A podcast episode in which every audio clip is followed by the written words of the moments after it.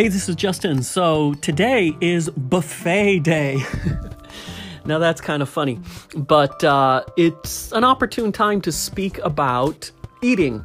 Yesterday we talked about the benefits of cold therapy, but today I'd like to talk to you about the benefits of fasting. And here's the reason why because I overindulged over the holidays, not gonna lie, I kind of let it go. And so, to get a grip, I am doing a fast over the new year. Well, actually, now, today, I'm in the middle of it. So, there are many, many different forms of fasting. There are many levels of fasting. You can, you know, fast for four hours. You can fast per circadian rhythms, sundown to sun up. You can fast for 16 8, day on, day off, 44 hour fast a 72 hour fast. That's the maximum that I've heard that has health benefits before it starts to get a little bit questionable as to whether it is more beneficial or are you starting to deteriorate a little bit. And there's, of course, juice fasting and all of the other kinds of things. And, of course, the very extreme dry fasting where you don't, you know, drink any liquids for 24 hours, and even more extreme than that, where you don't let any liquid touch your body for 24 hours and all that. But uh, not necessarily recommending those. Um, I have tried it. Um, I didn't find it to be necessarily more effective. Uh, I just found it to be a lot more challenging and hard, harder and unpleasant. So forget the dry fast.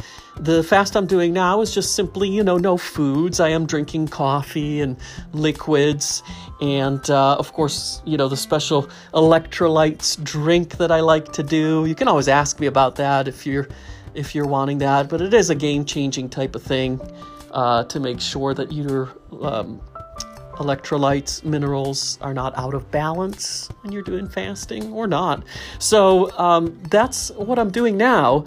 And the buffet day made me think of it because of the fact that, you know, at a buffet, it opens the door to overindulging because you can eat as much as you want. And I am infamous for overindulging, for pigging out, for eating for four. My dad told me that when I was nine. Thanks, Dad.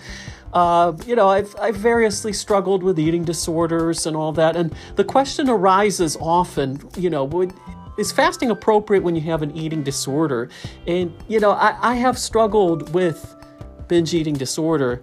And I'll be honest with you, fasting has not been a problem with that. To the contrary, actually, practicing fasting, different forms of fasting, has helped with that has helped me to gently move from kind of being the effect of food and, you know, oh my God, you know, and to being at cause over my eating and my body. So that's my experience. Now, I am not a medical professional, so I'm not making any medical claims or giving any type of medical or psychological advice. But I'm just saying that for me personally, uh, adopting fasting, and I have done alternate day fasting. I have done the 16 2 or the 16 I, I have done the 3 5, 3 4. I've done many different forms of fasting. My favorite is a 44 hour fast. I find that it is easy ish, only slightly challenging but the maximizing of the benefits of the clear headedness, of the cleaning out, feeling cleansed, feeling light, and also getting over those hurdles and any sugar addictions or whatever might be factoring in there. I've found that doing that I, roughly about once a week has been really my favorite form of fasting. There are levels in that as well. So sometimes when I find it extra challenging, I permit myself about 50 calories uh, every four hours or so. So it's not technically a total fast. If I can extend it to, you know, 50 calories over a longer period of time, such as 8 hours, 12 hours, 16 hours, 24 hours, 32 hours, then I go ahead and do that. Uh, for example, right now, since I've just, you know, gotten over a period of lots of overindulgence, I'm not finding it particularly challenging to go without calories for the entire 44 hour stretch. So I don't need to, you know, get that little coffee with some cream in it. Uh, don't need that. Um, but I, I do permit myself that because I think in anything in life, we can be really hard on ourselves. And there's a place for that.